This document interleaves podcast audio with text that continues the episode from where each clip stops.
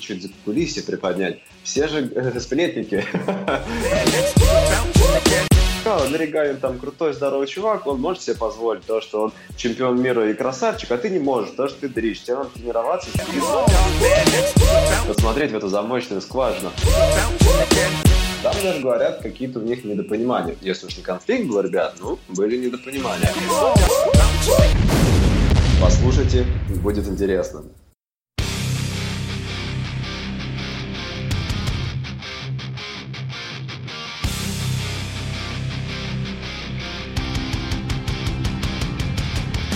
Привет, меня зовут Дмитрий Тюньков. Вы слушаете четвертый выпуск Skillcast, в котором мы поговорим о том, как подготовиться к соревнованиям по CrossFit и что нужно, чтобы принять участие в Hard Gainer Throwdown. Со мной на связи Сергей Бур. Всем привет, ребята! И сегодня мы это выясним у такого замечательного тренера, атлета, как э, Макс Докучаев. Привет, Максим! Всем привет! Э, первое, что э, хочется сделать, это познакомиться. Э, понятно, что тебя, наверное, в нашем, нашей кроссфит-тусовке все знают. У тебя, я видел в Инстаграме, там порядка 9 тысяч подписчиков. Но все же хочется узнать следующее. Сколько тебе лет, где ты родился, в двух словах, где учился и кем сейчас работаешь? Расскажи. Ну, мне 30 лет, родился в Москве, учился в обычной московской школе, потом э, попал э, в МГТУ имени Баумана, но закончил такой технический вуз не по технической специальности, это замечательный юридический факультет, как-то так закрутилось, сложилось, поэтому я такой ю- юрист-технарь. Вот. Но в то время, за период обучения, все время в жизни был какой-то спорт. Спорт, э, это были какие-то игровые виды спорта, это были единоборства, как все. Там что-то было дольше, что-то было меньше, сменялось, не знаю, я так, в таком поиске находился долгое время. Вот, и в какой-то момент э, ушел, даже немного поработав по специальности, понял, что как не лежит у меня душа к офисной работе. Я погрузился в спортивную деятельность, достаточно рано начал тренировать, э, работать с детьми. Опять же, так как, наверное, удачно сложилось все вокруг, что была такая возможность, мне это было интересно, и главное, я видел, что у меня это получается. И мне доверяли, тогда совсем молодом, это было лет 18, мне кажется, первые какие-то группы у меня появились. И это были единоборства. Я долгое время тогда занимался набирающим тогда популярность очень сильно таким видом танца единоборств, как его называют, КПР. Мне очень нравилось такой mm-hmm. формат э, всестороннего развития. Ну, плюс пробовал бороться, но не хватало мне физической, физических кондиций. Я достаточно высокий, но был тогда очень сильно дрещеват.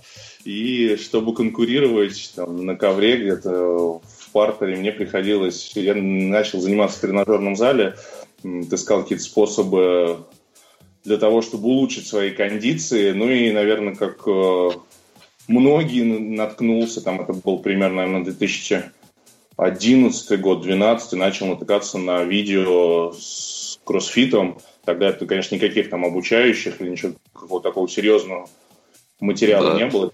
Мотивационные просто ролики, нарезанные, которые просто где мужики и тетки брали штангу, гири, просто фигачили. Было ничего не понятно, но было очень круто. Это смотреть, да. очень хотелось попробовать. Ну, и потом Да, извиняюсь, что перебил, да? И потом мы все выходили, там набирали и фигачили, да? Да, да, да. Золотое время.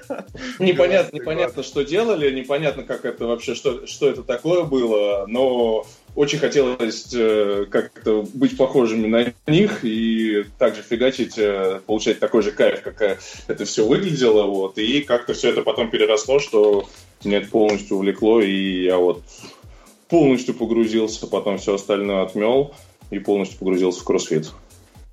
А.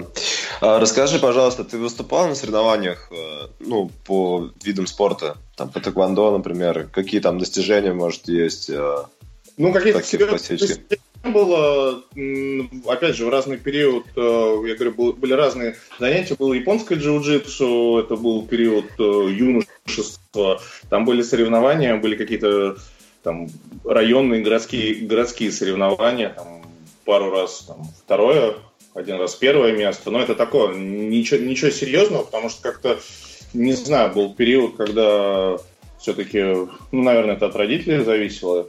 Я старался делать акцент на учебу, хотя спорт меня из учебы выдергивал, поэтому такого прям вот спортивного погружения не было. И, и ну, в общем, таких прям каких-то супер-супер достижений, наверное, похвастаться я не могу. Понял тебя, Макс. А, расскажи э, ребятам, расскажи нам, вот, что такое быть атлетом. Расскажи немного про твой тренировочный режим. Ой, ну Какой ну это... у тебя план? Это, знаешь, э, я начну с того, что очень, э, ну, клиентов так, когда приходят заниматься, или люди со стороны такие, класс, класс, атлетом, это так здорово, это так весело, вы там вот тренируетесь, выступаете на соревнованиях, и вообще вы такие классные, у вас такая вообще классная да, жизнь. Да, да. Такой, ну, как бы нет, это, конечно, здорово, я это люблю очень, но это не все так весело. Потому что, ну, если так вот сейчас вот брать э, рабочий день, э, вечер у меня полностью занят групповыми тренировками. Вот, есть еще пару групп утром в первой половине дня, плюс какие-то персональные, ну, то есть работа, да, это, наверное, 50 от всего времени. Соответственно, остается, ну так, на себя, наверное, е- если повезет, часов 5. Но mm-hmm. это это время нужно распределить на тренировку, на восстановление, надо еще успеть поесть и вот как-то привести себя в порядок, потому что если, конечно, тренировка, тренировка растянулась или как-то замотался, и ты в таком немножко замотном состоянии выходишь, начинаешь работать, конечно, это может сказаться на качестве твоей работы. Вот. Это все может не так весело, как кажется со стороны, но это, естественно, приносит удовольствие. Но в среднем где-то в день я стараюсь тратить минимум часа 3-4 на свои тренировки. Не всегда это получается, потому что, опять же, ну, семья, да. работа. Ну да, это но... хороший объем, в принципе, 3-4 ну, часа. Так, да, ну, как бы стремлюсь к этому, но это, конечно, не, не всегда нестабильно. Бывает меньше, бывает как-то больше, бывают просто какие-то задания, которые выполняем более объемные, которые требуют времени именно на подготовку этого задания, просто само задание длинное. Mm-hmm. Что-то более короткое, которое там умещается в полтора часа, поэтому вот как-то короткое, так. короткое задание на полтора часа. Нормально, Макс. Ну, я имею в виду э, вся тренировка с учетом разминки, с учетом ну, заминки, тяжки, то есть что-то такое, вот, которое, да. Ну, тогда полтора часа. Ну, а расскажи, ты стараешься делить, ну, допустим, как бы, если есть там время после утренних, да, в день, там, когда ты утром работаешь, там, чуть-чуть ты делаешь, э, там, мидкон какой-то, а потом, там, через пару часов ты делаешь, там, тяжелую атлетику. Или ты вот есть у тебя, там, 2-3 часа, и ты все сразу там делаешь, например. Ну, опять же, зависит от графика. Если время есть свободное, то да, я стараюсь разделить. То есть первая часть это может быть, э, ну, в зависимости от программы, да, тренировочной, от того, того, что там по плану идет. Это может быть какая-то силовая работа, скорее всего, чаще всего я начинаю с силовой работы, потом это может быть отдых, э, и потом что-то такое на, на подышать, скажем так. Ну, вот. mm-hmm. Если времени э, такого нету, чтобы разделить тренировку, тогда приходится, конечно, делать это подряд, но это, конечно, не всегда хорошо, потому что, чтобы выкладываться и показывать какие-то результаты именно внутри тренировки, нужно больше отдыха, восстанавливаться, чтобы качественно и mm-hmm. более подходить к этому. А, расскажи, ты сам себе э, программируешь или ты пользуешься Нет, я, я пользуюсь, да, я пользуюсь э, по помощью, по помощью квалифицированных тренеров. Ну, вот, кто тебе составляет, кто составляет программу? Это я бы хотел оставить тайной. Это тайна, ничего себе, красавчики. Вот это уровень просто. Чтобы соперники. Не, не хочу подставлять э, человека, потому что вдруг проблема во мне, а не в тренировочной программе. Да, да, знаешь, это так всегда. Выиграл ученик, э, ученик молодец, проиграл ученик, тренер плохой, да? Да, да, да. Вот, тренер, тренер, тренер всегда сам не выгодном положении, это, это нормально. А, нет, ну... Угу. Пока достижений нету, тогда можно будет, знаешь, как бы, будет достижение, можно будет э, как бы возвысить тренера. Пока достижений нет, я говорю... Нет, ну знаешь, как сказать, достижений нет. Ты же в этом году участвовал в отборочном этапе по кросслифтинг э, и дошел до финала. Да, да? было. Вот. Скажи, пожалуйста, чего вот не хватило, и чтобы принять участие в Кубке мира? По твоей оценке, может быть, по а оценке твоего тренера. Э, всего хватило, звали, но просто сейчас через две недели Russia Throwdown, и я... Угу. Ты решил на кроссфите сосредоточиться, Да, потому что как раз в прошлый раз э, получилось, что кросслифтинг был, и через неделю был Eagle Throwdown. Я думал, что так как ну, кросслифтинг э, такой немножко новая дисциплина, посмотрел по заданию, меня не сильно выстегнет. Ну, вот, а получилось, что как недели не хватило полноценно восстановиться, и усталость э, так, накатила, потому что другая нагрузка, очень такие большие веса, другие упражнения. Ну, вот, в принципе, кросслифтинг отличная дисциплина. Единственное, конечно, нужно готовиться, потому что есть специфичные упражнения, как рывок одной рукой, подъем mm-hmm. стронга. То есть там все, вся остальная работа, ну, да. она ну, привычный для кроссфита, тем более не очень большое количество повторений, тогда там было по 5 э, в заходе повторов, в принципе, ну, я, все кроссфитеры поймут, что это немного, да, когда нам нужно что-то с весами там делать по 20, по 30 повторений, то когда даже дают тяжелую штангу там на 5, ну, это нормально, тем более там по 5 упражнений было в заходе. Ну, вот, а вот специфичные упражнения, которые мы обычно не тренируем, я, конечно, их поделал тогда перед э, перед стартом, но они меня тогда сильно тормознули и так э, не дали, наверное, в полной мере как-то разогнаться, потому что совсем остальным проблем не было. Да, тут надо аккуратно, конечно, особенно в таких упражнениях, как э, рывок одной рукой, чтобы не травмироваться, да. И... Да, там пару раз так не щелкнул плечо во время выполнения, потому mm-hmm. что торопишься, смотришь по сторонам, там стронгмены легко закидывали эту штангу наверх, и ты думаешь, ну ты же вроде сильный, что же, что же ну, в тебе да. Но это уже специализация идет, видишь, ребята да, тренируются. Конечно, ну, надо готовиться. А, смотри, Макс, где-то несколько месяцев назад ты цитировал книгу Бена Бержерона. Это, mm-hmm. друзья, кто не знает, это самый крутой тренер светила кроссфит. Э, у него учи- из учеников победителей, призеры CrossFit Games.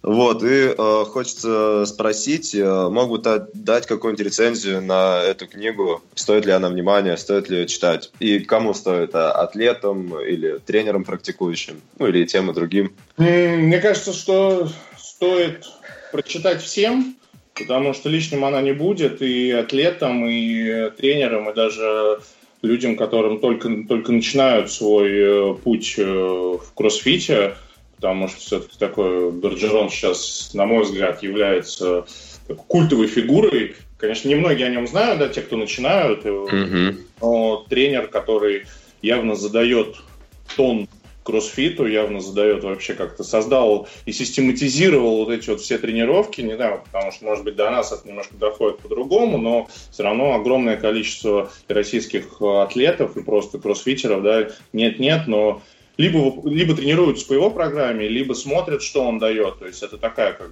дань моде, и он, конечно, мне кажется, влияет очень сильно на мировой кроссфит ну, вот, по своей тренировочной программе и по своей философии, потому что все-таки взять тех людей, тех атлетов, которые выступают под его руководством и выступают успешно, и нужно обратить внимание всем, потому что такой, если люди хотят погрузиться в кроссфит, потому что те, кто в него погрузился, будет полезно. По поводу книги, ну, это такое, знаешь, как мотивационное, приятное времяпрепровождение, которое mm.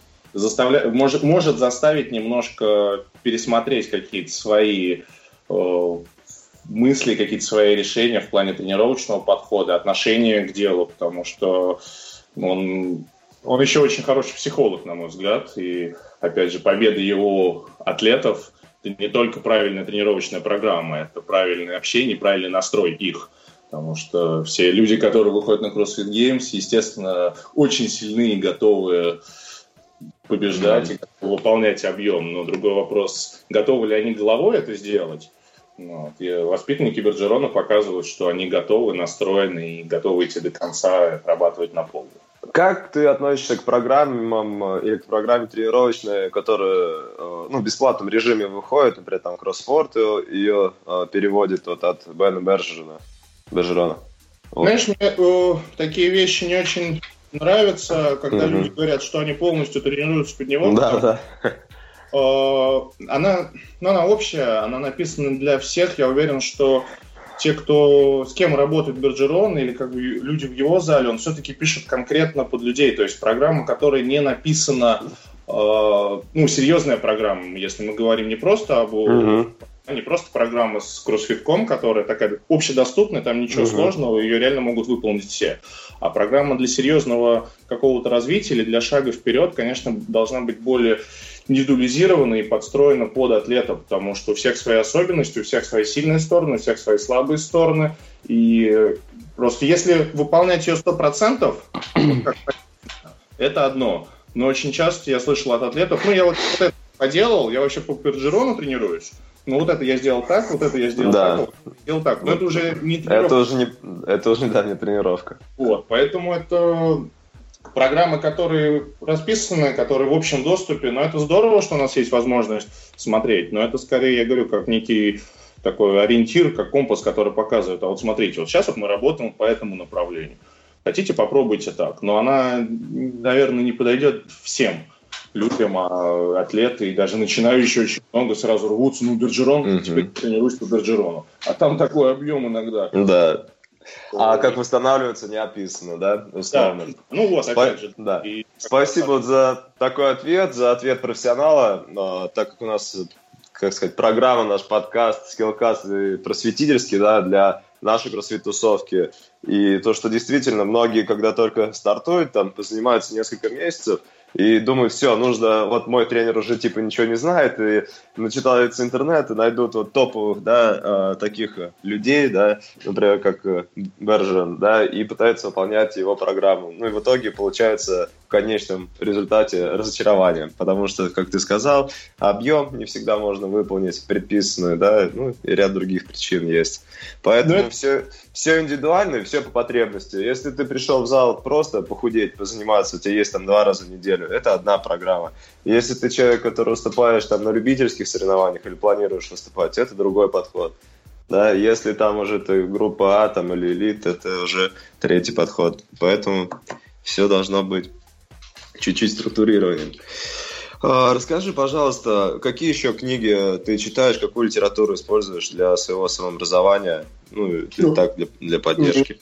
Нравится сейчас э, большое достаточно количество литературы про триатлетов, э, про триатлон и про какую-то работу на выносливость. Э, есть одна из таких книг, которую читал летом, называется «Ультра», про спортсмена, который э, пробежал, вы выполнил, не пробежал, конечно, а выполнил 5 э, дистанций триатлона до Ironman за 5 дней, то есть так называемый Epic Five, э, когда спортсмен проходит дистанцию в плавании, велосипед и бег, и вот эту полную дистанцию триатлона Ironman 5 дней подряд на разных островах. И вот он был первый, и это такое описание его даже не как он это проходил, а то, что, что у него творилось в голове. То есть там не то, что не тренировочная программа, а как он вообще себя настраивал, как он работал. Вот какие-то такие книги, которые спортивные, околоспортивные, о психологии людей, которые, как они работают, как они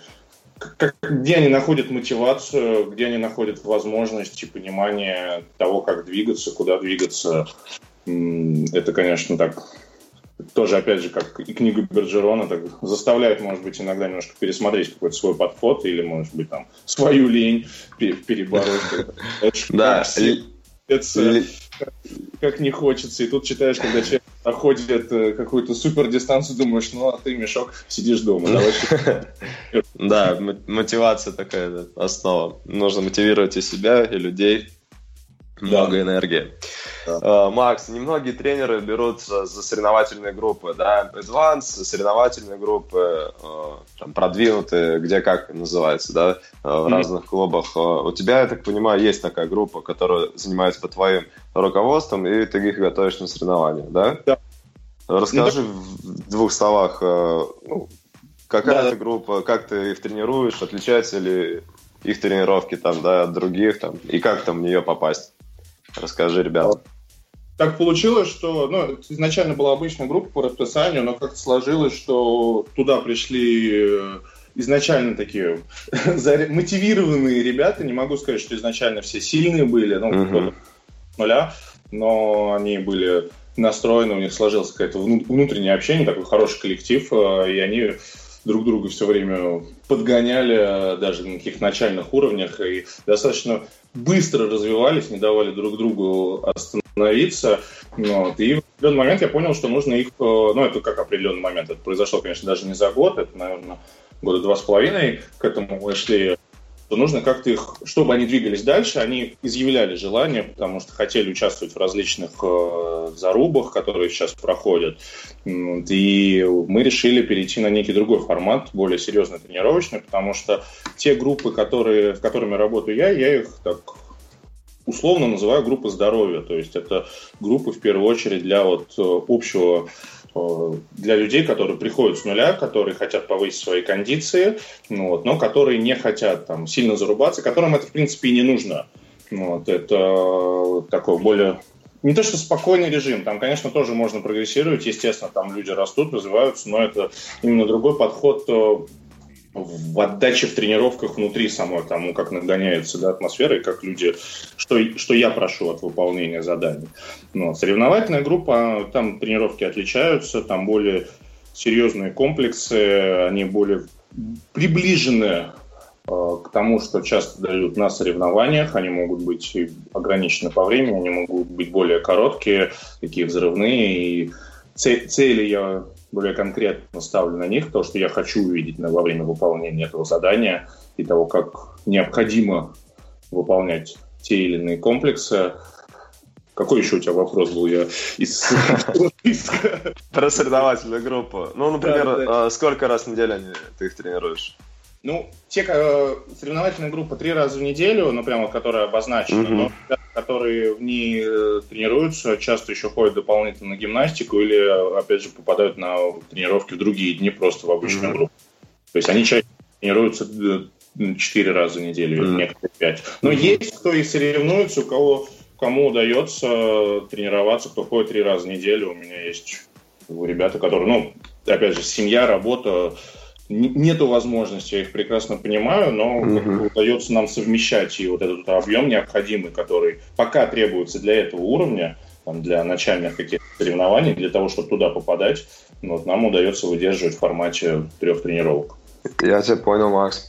Спасибо за ответ. Э, смотри, помимо того, что ты еще тренируешь э, соревновательную группу, там персональные тренировки, много видео есть, э, где ты тренируешь э, детей по ФП, ну или так сказать по детскому кроссфиту, да. Э, основная аудитория нашего подкаста ну, взрослые люди, у которых есть там семьи, которые нас послушают. Расскажи, пожалуйста, в чем ну, преимущество, преимущество или различие твоей программы или там физкультурная программа школьная, да, то есть какую ты магию там показываешь, что ты делаешь, расскажи немножко про твои э, детские кроссфит тренировки. Ну, и э, основной посыл такой, нужно ли родителям отдавать своих детей на кроссфит, или же школьной физкультуры достаточно? Потому что мы знаем то, что сейчас в школах введены нормы ГТО, и когда ученики сдают, да, эти нормы, они э, имеют определенные привилегии, например, даже к э, баллам к ЕГЭ да, там на золотой значок сдаешь, больше и хорошо отучился, хороший балл получил, больше шанс поступить на бюджет. Ну, то есть ты уже видишь, так физкультура и в жизни может помочь. Мотивировать. Да. Ну, я столкнулся с такой ситуацией, что приходят родители как раз по поводу норм ГТО и говорят, подготовьте нас, пожалуйста. Да потому что уроков физкультуры нам не хватает, или они просто ничего не делают. А, я надеюсь, что так обстоят дела, я уверен, так обстоят дела не во всех школах, естественно, но я, конечно, общаюсь с моими подопечными, спрашиваю, что они э, делают, и, ну, хорошо, если приседают, отжимаются. Да. И говорят, ну, мы там в мяч погоняли. В мяч, вот то же самое мне говорят, да, мы мяч гоняем. Вот. Да, и, и говорю, а что, а что сегодня делали? Ну, вот сегодня мяч погоняли, там, ну, на турнике пробовали подтягиваться или что-то еще. Ну, не получилось из разряда, поэтому как-то как заинтересованности, да, вот как раз э, дети-то заинтересованы заниматься, дети хотят, но, видимо, учителя физкультуры не заинтересованы, чтобы дети занимались и как-то развивались, идти навстречу. По поводу детского кроссфита, магии какой-то особенной нету. У меня две группы. Одна группа совсем для самых маленьких, от 6 э, до 10 лет. Э, там совсем такую элементарную ФП я даю как основная работа с собственным весом, пробуем гимнастические упражнения. Если говорить о отягощении, там совсем маленькие веса пробуем. Я не гружу их сильно какими-то весами, мы пробуем, конечно, отрабатывать технику, но задача главного этих э, занятий для малышей привить им любовь к движению, к какому-то тому, что они могут двигаться, потому что к сожалению, в силу загруженности тех же самых родителей, детей, а родители сейчас очень часто хотят детей отдать везде. Это и музыкальная школа, это два языка, это школа, ну, да, да. спортивная секция. И ребенок приходит на занятия, он немножко синий, он устал, а у него после этого еще там четыре факультатива. Ну вот. И, конечно, такие дети иногда не выдерживают в плане того, что они не, не ходят очень долго к сожалению, это, наверное, скорее зависит от родителей. Есть те, кто занимаются дольше, но главная моя задача, чтобы за то время, которое у меня есть, поработать с ребенком, у меня есть э, возможность пообщаться со мной, чтобы я привил ему любовь к движению и как-то научил его пользоваться телом, чтобы неважно, чем он будет заниматься потом, э, или будет ли он заниматься потом, но он чувствовал и мог э, выполнять, чувствовал свое тело, мог двигаться, ему это нравилось, и он нашел для себя ту активность, которая ему будет кайф, который ему будет интересен. Будет, будет ли это кроссфит? Круто, здорово. Будет ли это какой-то другой, там, либо игровой вид спорта или что-то еще? Также отлично, но я надеюсь, что у меня получается заложить базу, а как говорят родители, получается для того, чтобы как раз ребенку при переходе в какой-то другой вид спорта, если родитель видит его в каком-то другом виде спорта, уже было некое преимущество над теми детьми, которые, у которых не было этих занятий. Если да. говорить про взрослых, про подростков, э, у меня группа до 16 лет, там э, мы приближаемся, конечно, по тому, что мы выполняем к обычным группам. Это единственное, там больше работы с палочками ПВХ на технику.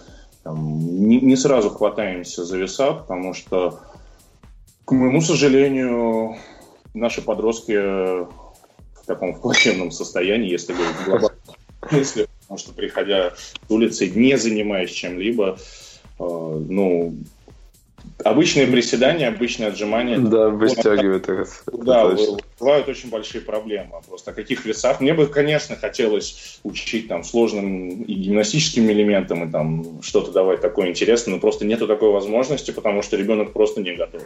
Ну, вот, а если его сразу бросать в пекло, в этом и нету смысла, а это просто обернется, не дай бог, травмой или какими-то хроническими потом проблемами для его здоровья. Ну, поэтому это так, в таком в лайт-режиме.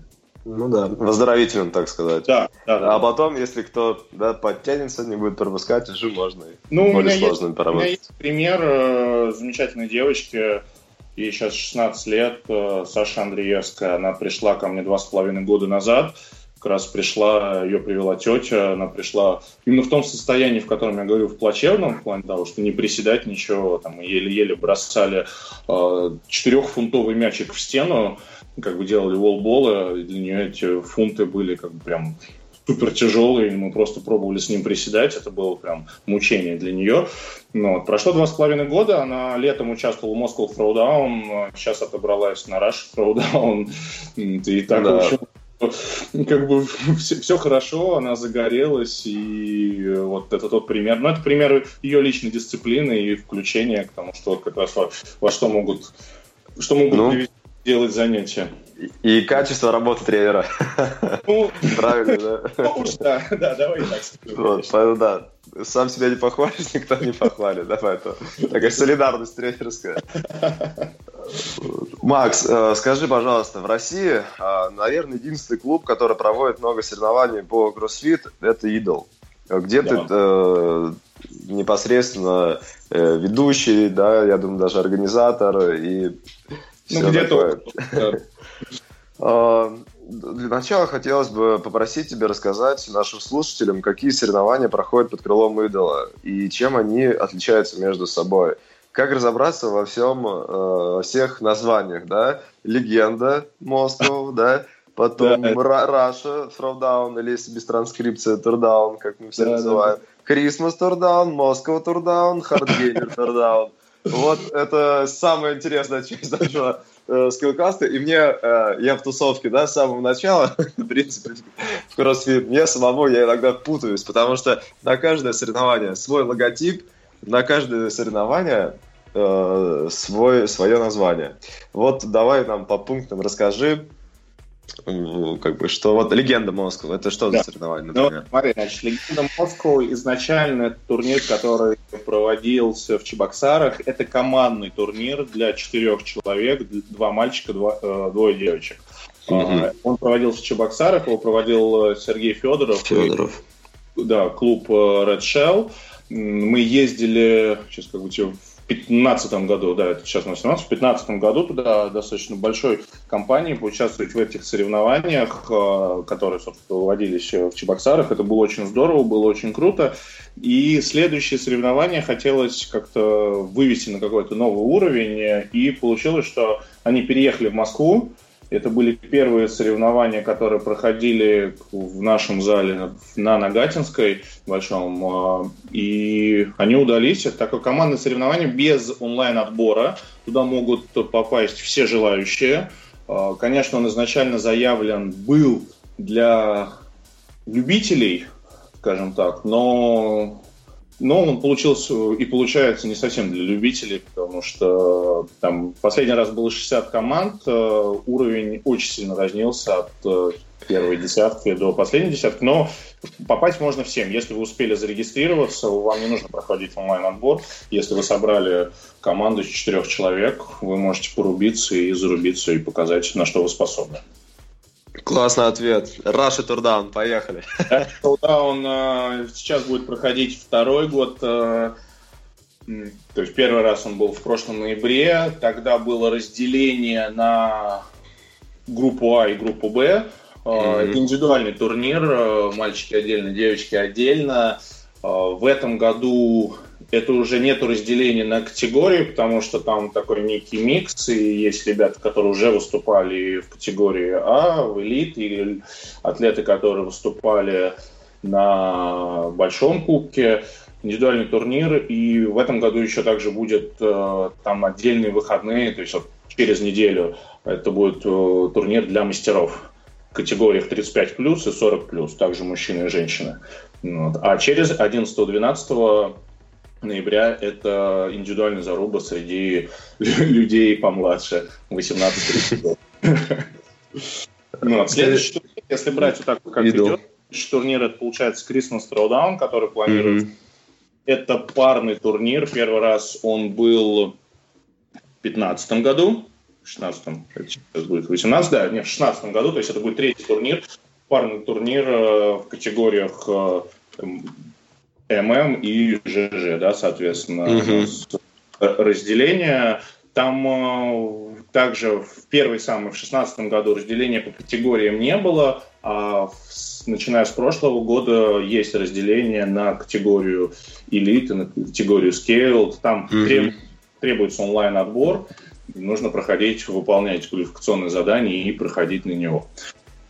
Следующий у нас в календарном году идет, э, если я ничего не путаю, Idol, Idol Throwdown. Mm-hmm. Он в этом году был разделен очень сильно. Это был и турнир для мастеров, турнир для скейлдов, для категории Б и турнир для элиты.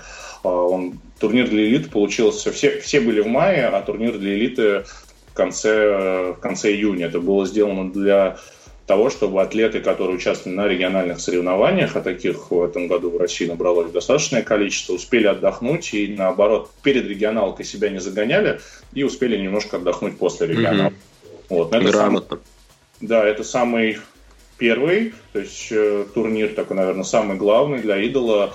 В этом году это уже был четвертый ежегодный турнир, индивидуальный, на который также либо приглашаются, либо люди отбираются через онлайн-квалификацию. Вот. Но для, опять же, облегчения в этом году, чтобы сильно не заморачивались атлеты с отбором, потому что, конечно, очень большое количество всевозможных турниров, и если так пытаться во всех участвовать, у тебя каждый месяц какой-то онлайн-отбор.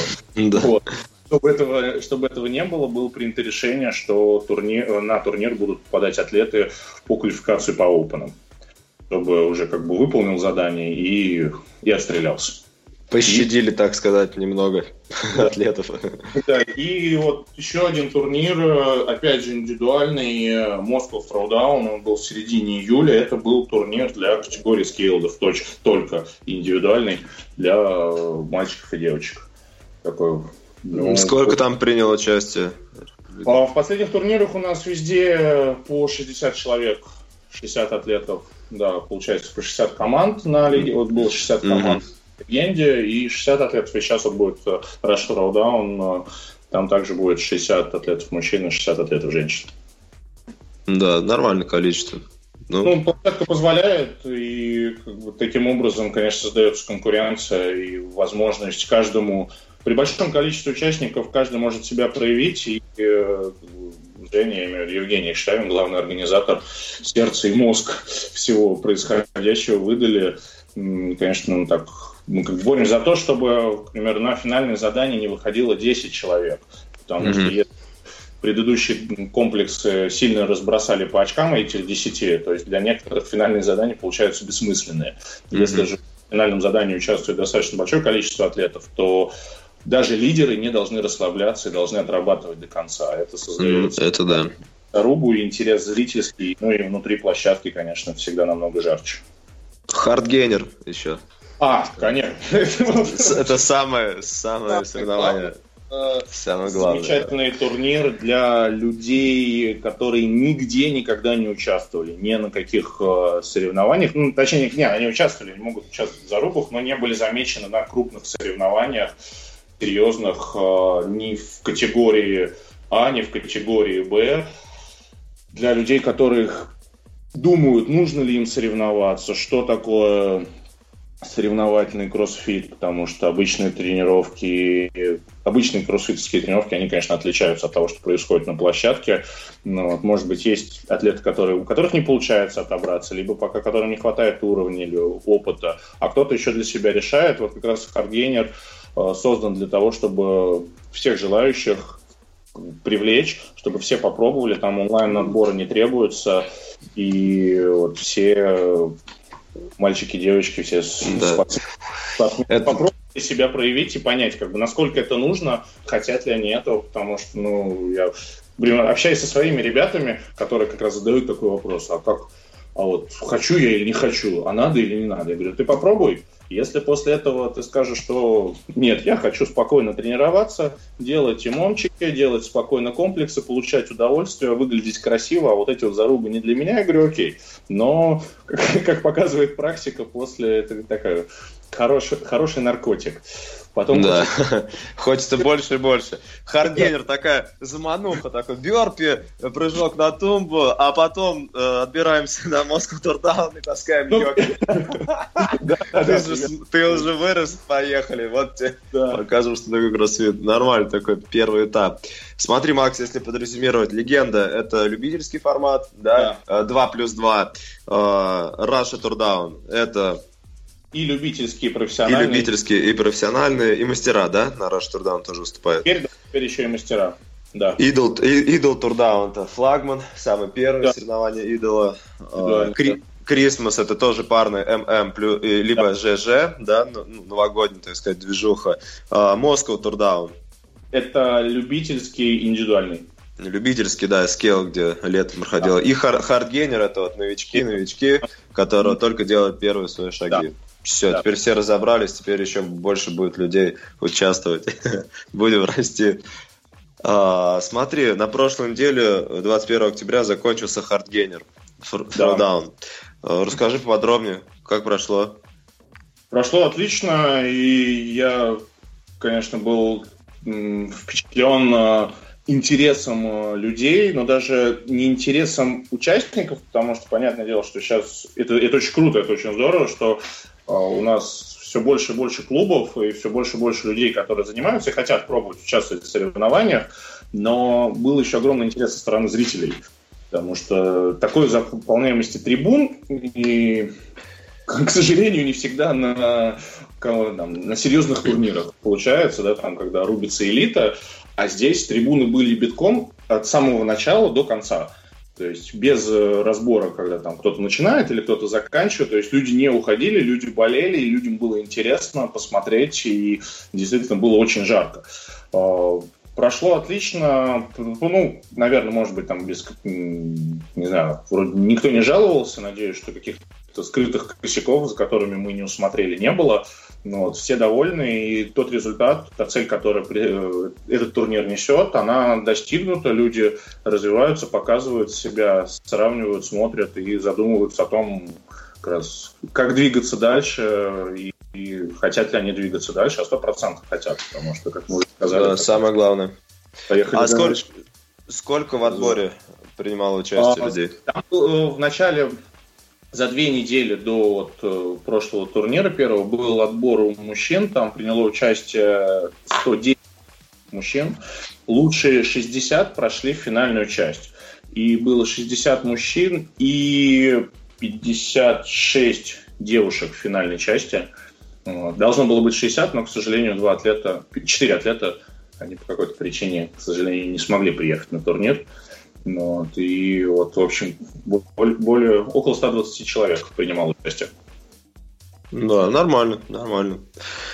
А какое ты непосредственно участие принимал в хардгейнере? Готовил ответов. Готовил ответов. Но в этот раз ты не был, да, не ведущим? Не был ведущим, да. У меня не получилось, к сожалению, на весь турнир э, в связи с семейными обстоятельствами. Я маленький ребенок, и я так э, первую часть отбомбил и потом передал микрофон ну, Даниилу Вдовикину. Вот, но надеюсь, мне получилось э, зажечь и смотивировать людей для того, чтобы они Ты... дальше вкладывались. Но я следил онлайн, смотрел за турнирной таблицей и, конечно, следил, как развивалась ситуация дальше. Ты начал практиковать э, себя, практиковаться как ведущий еще с опенов, да, прошлогодних? Ну, по крайней мере, я видел, нет? Было раньше, это был первый э, турнир, не, ну, не первый он был, это был второй турнир, получается, какой-то 15-й. И 15 год, Idol Throwdown, первый раз я как так сложилось, э, я, я был в роли ведущего. Ну, вот мне, мне предложили, я согласился, я подумал, а почему нет? А до этого я это не практиковал, э, и я думал, а почему нет? И вроде всем понравилось так. Ну да. И большой кубок ты хорошо отвел, конечно. Спасибо большое. Да, три, три, три, три дня там вообще просто жгли. Как тяжело было, нет, по самочувствию? Ну, в принципе, э, ведущий, э, когда я веду, когда нахожусь на площадке, так э, иногда мне кажется, что лучше бы я выступал. Это было бы проще. Да. Чем говорить три дня. Вышел, комплекс отбомбил и пошел восстанавливаться. Здесь эмоционально нельзя, конечно, как-то где-то просаживаться, нужно всегда поддерживать участников поддерживать атмосферу, и к концу дня ты полностью опустошен. Не хочется говорить, хочется уехать в лес и долго, долго сидеть, молчать после турниров. Но мне это очень нравится, это очень такое... Но это немножко другая история, которая тоже позволяет посмотреть на кроссфит изнутри, э, внутри площадки ты всегда находишься в самой гуще событий. Мне очень нравится выступать, но и мне нравится, конечно, вести. Не могу сказать, что что-то больше. Это такие две, две разные линии. Вот, и я рад, что у меня получилось и там, и там как бы, получить этот опыт. Я тебя понял, Макс. Что посоветуешь начинающим кроссфит-атлетам, которые только только вот делают первые шаги, э, чтобы принять, например, участие в хардгейнере. Три совета. Топ-3 Первое. от Макса Докучаева. Найти хорошего тренера. Дзынь, первое.